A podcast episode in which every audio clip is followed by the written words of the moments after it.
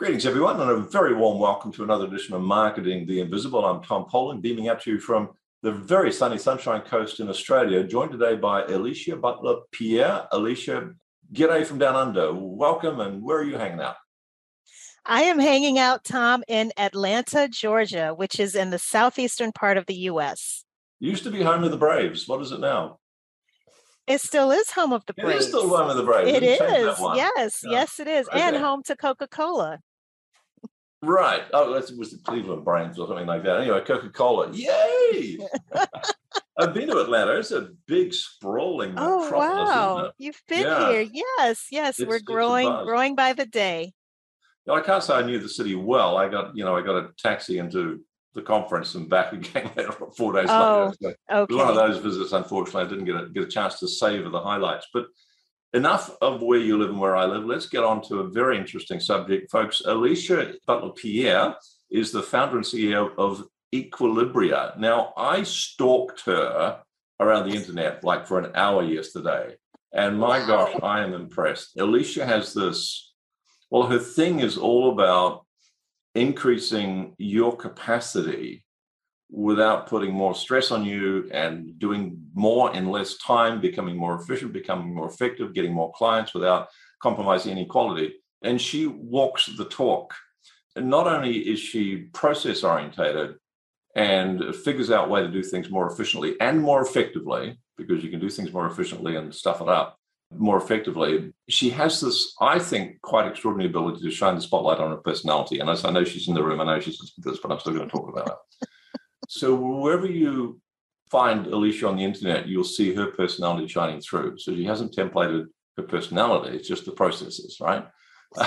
so um, you know, I, am just I'm just knocked your socks off impressed. I and, love um, that. I love that, Tom. Thank you. And I'm yeah, and I know we don't do an affiliate thing here, right? Alicia, you're not paying any money to say this.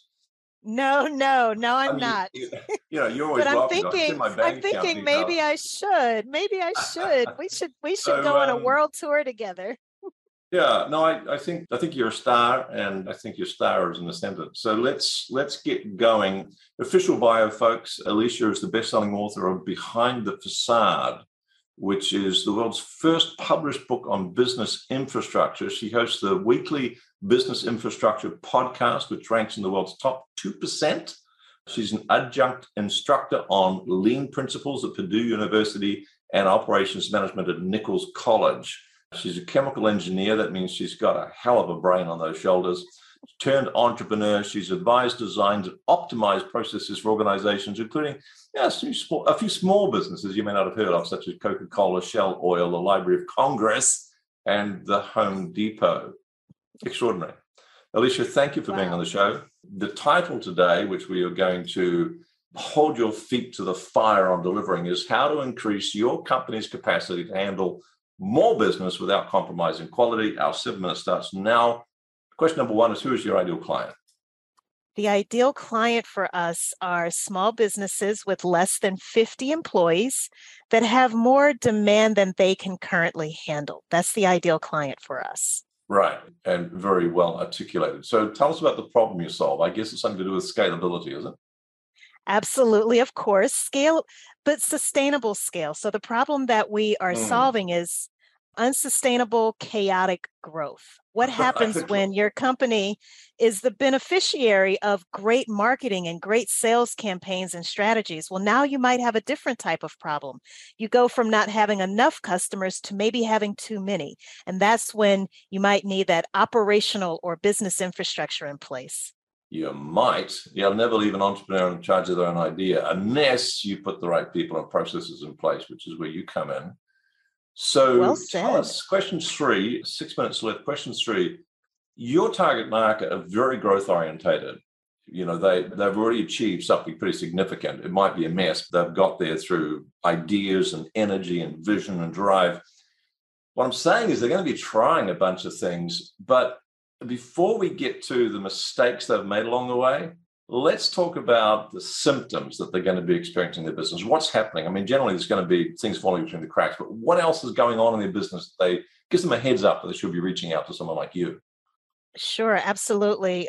One of the number one telltale signs or symptoms, Tom, is loss of employees or their their staff or team members whatever Ooh, whatever you refer to them as so very Right. high attrition high turnover Right. increase in customer complaints so many things are happening at the same time it's Mm. very difficult to keep up and without the processes that you were just referencing it's very easy for important tasks to fall through the cracks there may not be any quality assurance yet alone Right. quality control there's failed audits a lot of businesses have to be audited or they have to be Mm. accountable to some type of regulatory or some type of governing agency or entity what if they fail those audits Right. again increase in negative reviews so those are some of the Mm. immediate telltale signs that you may want to start getting your business infrastructure in place Yeah, that's that's a pretty comprehensive list of pain, isn't it? Really, absolutely. you've- You've got this entrepreneur who's achieved such extraordinary things, but is in danger of losing it unless they get their their ducks in a row.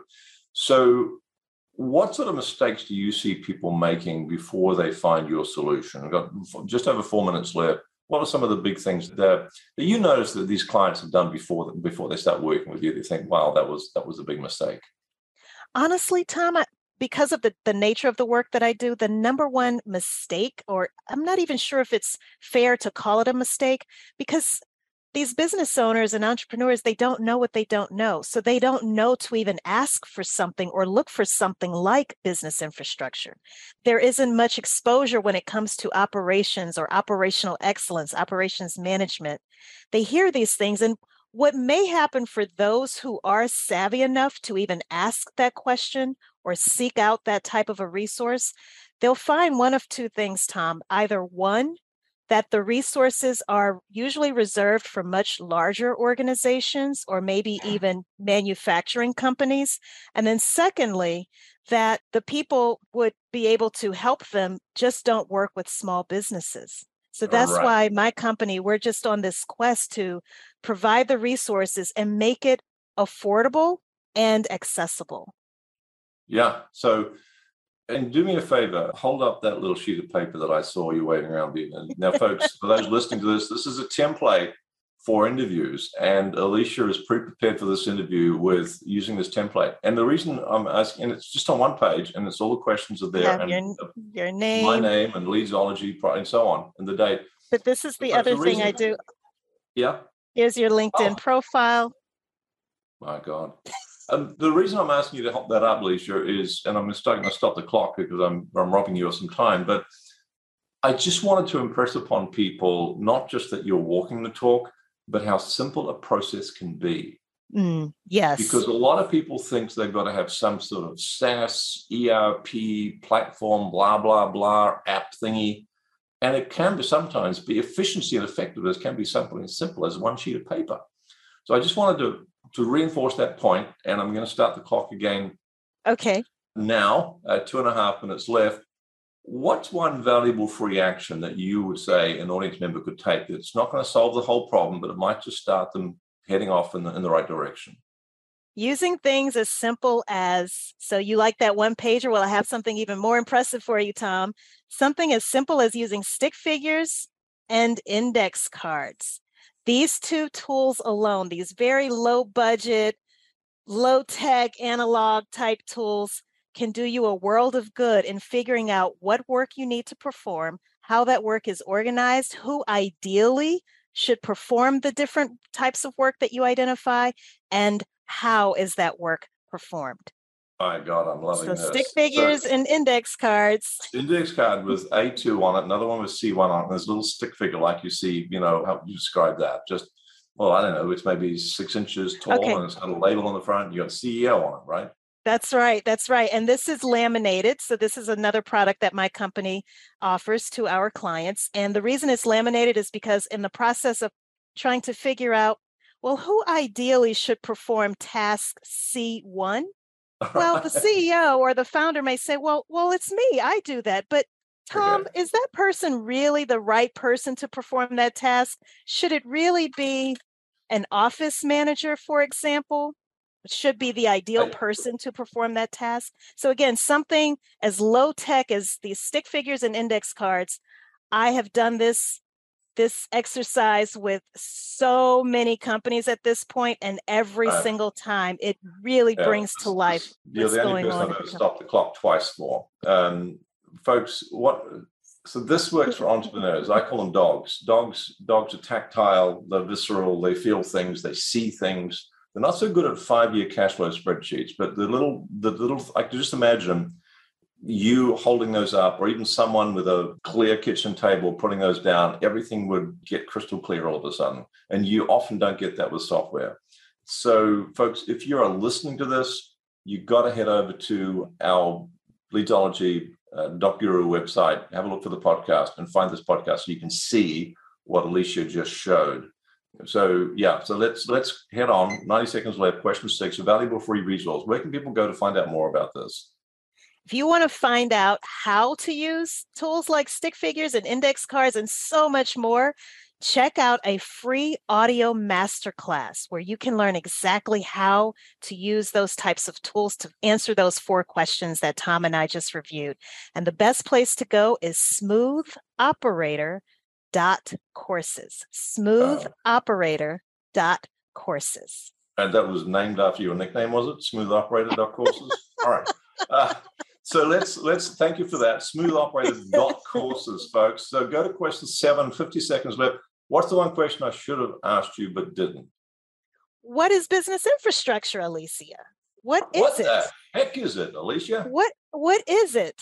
So business infrastructure is simply a system for how you link your people, your right. processes, like you know, and a process could might just be in the form of a checklist. Right. Your people, your processes, and any tools or technologies that you're using how do those three things link together in a cohesive system such that you can scale in a sustainable, profitable, and repeatable way? It's literally laying the foundation to support sustainable growth and sure. ultimately scale. Alicia, so much. Thank you so much. We, we did it. We did it. I, I hit it. the seven minutes. Thanks for checking out our Marketing the Invisible podcast. If you like what we're doing here, please head over to iTunes to subscribe, rate us, and leave us a review. It's very much appreciated. And if you want to generate five fresh leads in just five hours, then check out www.5hourchallenge.com.